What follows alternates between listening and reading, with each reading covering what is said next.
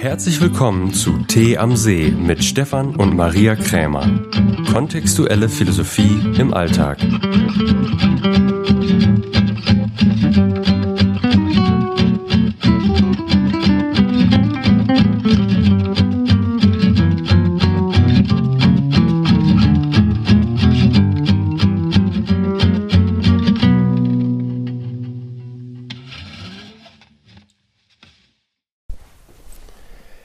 Herzlich willkommen zu Tee am See.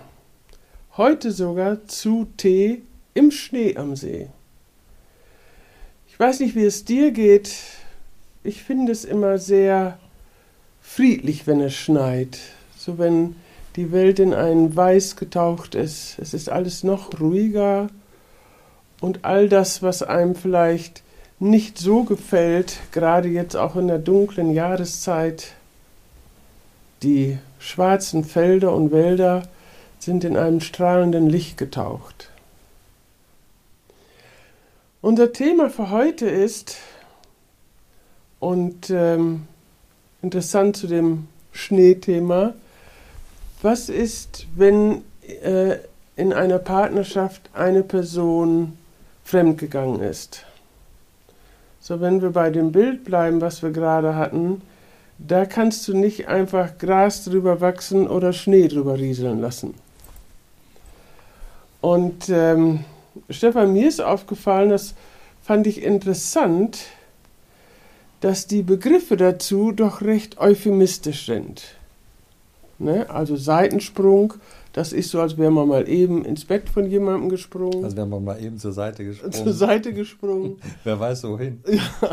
Fremdgehen, das ist, als würde man einen längeren Spaziergang machen mit jemandem. Irgendwo in die Fremde gehen. Eine Affäre hat ein bisschen was von, das leistet man sich mal eben nebenher. Und das klingt auf jeden Fall nicht nach was Ernstem. Nein, das klingt nicht ernst. Das klingt eher verharmlosend. Und genauso ist dieses, das hatten wir ja bei uns früher häufiger in den Trainings, wenn dann jemand gesagt hat, es ist passiert. Genau. Ne, das finde ich immer noch am spannendsten, nach dem Motto, ich bin morgens aufgewacht und lag plötzlich neben oder auf jemand anders.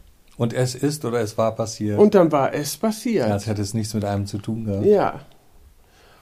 Und so kann man immer schön die Verantwortlichkeit an es abgeben. Ja, also das es ist so, ich habe da nichts mit zu tun. Also das ist, finde ich, sehr auffällig, dass das so verharmlosend und gleichzeitig Verantwortung abgebend ist. Es ist halt passiert. Ja.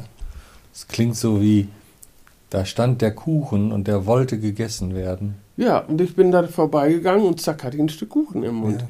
So geht's ja nun nicht. Es ist passiert, dass ich den Kuchen gegessen habe. Ne, genau so, das fand ich früher immer so witzig. Achtet mal drauf, Kinder machen das auch häufig, wenn ihnen was runterfällt, dann sagen sie, es ist runtergefallen. Genau. Ne? Nicht, ich habe es umgeschmissen, sondern es ist runtergefallen. Das passiert dann ja auch schon mal, da steht eine Tasse und plötzlich fällt die runter. Ist so. Dann sind immer drei in der Beziehung, ich, du und es. Ja, und ich weiß nicht, wie du das siehst. Ich habe da irgendwie drüber nachgedacht, warum die Begriffe so verharmlosend sind. Vielleicht, weil früher Fremdgehen eher eine Sache der Männer war und das fiel so unter Kavaliersdelikt. Ja, ich denke, das sollte irgendwie so nicht so an die große Glocke gehängt werden. Ist doch nicht schlimm, war doch nur Sex, hatte keine Bedeutung. Ja, das hatte irgendwie nicht so die Bedeutung. Ja, das war einfach nur irgendwie so eine Aktion oder eine Reaktion. Es gab dann ja auch hier und da bewusst Mätressen. Und ja, genau. Also das sollte irgendwie dadurch verharmlost werden. Ja. So, dann habe ich weiter nach. Und die Ehefrau sollte sich nicht aufregen. Ja, was ich übrigens interessant fand, bei meinen Nachforschungen habe ich festgestellt, dass früher in den Bordellen, die ja interessanterweise Freudenhäuser hießen, dass viele Ehefrauen das wussten, dass die Männer dahin gingen, dass sie sogar wollten, dass sie dahin gehen. Ja, damit sie nicht auch wieder schwanger werden. Die haben teilweise die Huren eingeladen zu festen, weil die waren froh, dass sie diese Aufgabe abgeben konnten. Ja. Ne? Also, Zeit einfach anders gesehen. Ja. Ne? So, jetzt ist es halt eben so, dass die dass Paare, und das finde ich interessant, also der Begriff, den ich nehmen würde, wäre Ehebruch. Ja, wenn man es an die Verbindlichkeit koppelt, dann wird die Verbindlichkeit gebrochen. Ja, es wird auch ein Vertrag gebrochen. Ja. Es wird eine Vereinbarung gebrochen. Genau. Wenn man ein Eheversprechen gegeben hat und das Treueversprechen damit eingebunden hat, dann ist es ein Bruch dieser Vereinbarung. Ein Vertragsbruch. Das ist wirklich ein Vertragsbruch. Ja. Und also diejenigen, die fremd gehen, denen muss klar sein, ihr habt wirklich einen Vertrag gebrochen und ihr habt auch die Beziehung auf allen Ebenen unterbrochen. Ja. Mental, emotional, körperlich und auch spirituell. Ja, das fand ich interessant. Also diese einmalige spirituelle Verbindung und körperliche Verbindung, die ist unterbrochen. Ja. Also das ist wirklich wichtig, sich das vorher klar zu machen. Mhm. Das ist der Preis, den du zahlst. Ja. Und dann braucht es eine Weile, um das wiederherzustellen. Ja. So, und das, man das will. Wenn man das will. Und was ich auch interessant fand, vor langer Zeit hatten wir mal ein Paar im Training, die waren nicht verheiratet. Und ich finde, für die gilt ein bisschen eine andere gedankliche Ausrichtung. Wenn du nicht verheiratet bist und du nicht deinem Partner sagst, das will ich übrigens in unserer Partnerschaft haben, dass wir uns sexuell treu sind, dann habt ihr keinen Vertrag. Ja, weil es keine ausgesprochene Vereinbarung ist. Ja. Und nicht ausgesprochene Vereinbarungen gelten nicht. Ja. Ja. Du brauchst eine wirklich ausgesprochene, vereinbarte Vereinbarung, der beide zustimmen. Und dann ist es egal, ob das eine Eheversprechen ist oder ein Treueversprechen, wenn man zusammenlebt ohne Trauschein. Das ist dann egal. Aber dann gehst du mit der Vereinbarung, auch mit der mündlichen Vereinbarung, musst ja nicht mehr schriftlich machen, kannst ja auch mündlich machen, gehst dann einen mündlichen Vertrag ein, eine mündliche Vereinbarung, und die gilt dann für beide. Jetzt werden einige natürlich sagen, das ist doch selbstverständlich, dass man nicht fremd geht. Da kann ich nur sagen, ja, viele denken auch, es ist selbstverständlich, dass der Mann die Socken wegräumt oder dass die Frau Kinder will oder dass zu Weihnachten die Eltern kommen. Das ist aber nur in deinem Denken selbstverständlich. Ja, im Denken des anderen wahrscheinlich nicht, oder man weiß es nicht, du hast ja nicht gefragt. Ne, also wenn du deinem Partner nicht sagst, in unserer Beziehung ist eine Forderung, dass wir uns sexuell treu sind. Wenn du das nicht sagst, dann habt ihr keine Vereinbarung. Ja. Dann hat er keinen Ehebruch oder Vertragsbruch begangen. Keinen Vertrags- und keinen Ehebruch oder keinen Partnerschafts- oder Beziehungsbruch begangen. Und diejenigen, die jetzt an dem Punkt stehen, die eine Partnerschaft haben, aber das nicht ausgesprochen haben, ich finde, die können sich fragen, warum sprichst du es nicht aus? Ja. Also, ne? Wenn man das verheimlicht oder zurückhält, dann erhofft man sich davon einen Gewinn. Unter anderem den, im Nachhinein sagen zu können, ja, aber ich dachte, das wäre so, wäre vereinbart, ist das selbstverständlich. Damit kann man den anderen in eine Falle locken. Ja. Ja, das ist irgendwie, man will ein Ass im Ärmel haben. Ja, man will ein Ass im Ärmel haben, das ist auch in gewisser Weise schräg. Das ist asymmetrisch dann in der Beziehung. Einer glaubt es und einer spricht es nicht aus und der andere denkt, ja, vielleicht. Das ist unaufrichtig. Es wäre günstiger für beide, wenn sie das aussprechen und vereinbaren würden. Ja, okay. Wenn sie das wollen. Nur für viele ist es wahrscheinlich auch so, oder für einige ist es so, dann stoßen sie da schon an die Grenze, eventuell nicht das Gleiche zu wollen. Vielleicht will der eine diese Vereinbarung nicht eingehen und sich eine Hintertür aufhalten, und der andere will das nicht.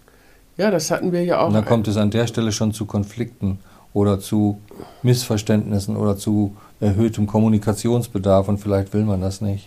Ja, und ich würde auch sagen, das ist letztendlich der stärkste Grund, dass man den Konflikt nicht will und hofft, es passiert schon nicht. Ja. Ne, weißt du noch, dieses eine Paar, was wir hatten, wo ich glaube, es war der Mann, sagte, aber ich dachte, sie wollte Kinder, und die waren verheiratet. Ja. Und sie gedacht hat, ja, aber für mich war immer selbstverständlich, ich will keine. Ja, das war auch nicht kommuniziert. Nee, keiner hat es gesagt, weil beide glaubten, das nicht zu sagen, das vermeidet den Konflikt, und irgendwie wird es dann schon sich regeln. Ja. Das Interessante bei diesen Konfliktvermeidungsstrategien ist ja immer, dass dann der Konflikt früher oder später doch rauskommt. Das ist nur eine Frage der Zeit. Das ist eine Frage der Zeit. Nicht ob es passiert, sondern wann es passiert. Also für diejenigen nochmal, die keine Vereinbarung haben, das heißt nicht, dass es nicht genauso schmerzhaft ist für dich oder genauso herausfordernd. Aber ihr habt keinen Vertrag gehabt. Das ist für dich erstmal wichtig zu wissen. Ja. So, bei allem, was wir jetzt sagen, und einiges ist schon auch provokant, nicht, weil wir provozieren wollen, sondern weil bestimmte Standpunkte und Wahrheiten einfach provokant sind, ist wichtig zu wissen, keiner von beiden ist schuld. Und jeder zu 100% verantwortlich. Es ist immer, gibt immer diesen Mythos, jeder in der Partnerschaft ist zur Hälfte verantwortlich. Nein, das ist nicht so. Jeder ist zu 100% verantwortlich, beide Seiten. Also eine Seite ist 100% verantwortlich dafür, fremd zu gehen, und die andere Person ist 100% verantwortlich dafür, die Erfahrung des Betrugs zu machen. Ja. Es ist keiner allein schuldig. Also es ist ganz wichtig, ich weiß, wir sind schuldverseucht. Du wirst zwischendurch hören, ja, dann habe ich es wohl falsch gemacht oder dann hätte ich das anders machen sollen. Wir bitten dich wirklich, diesen Gedanken nicht weiterzuführen.